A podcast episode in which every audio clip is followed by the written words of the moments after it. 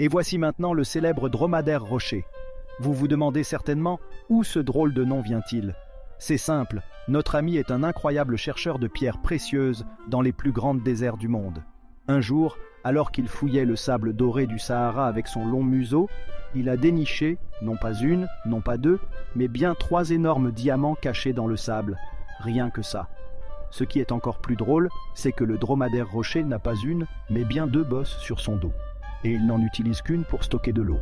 La seconde Oh, elle sert de coffre-fort pour ranger toutes ses trouvailles de pierres précieuses. Imaginez un dromadaire avec une bosse remplie de diamants qui se balade dans le désert de sable doré.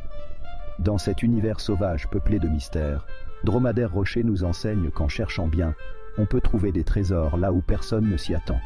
Alors, gardez les yeux ouverts, car la vie est pleine de surprises pour ceux qui savent regarder. Abonne-toi et reçois les nouveaux animaux.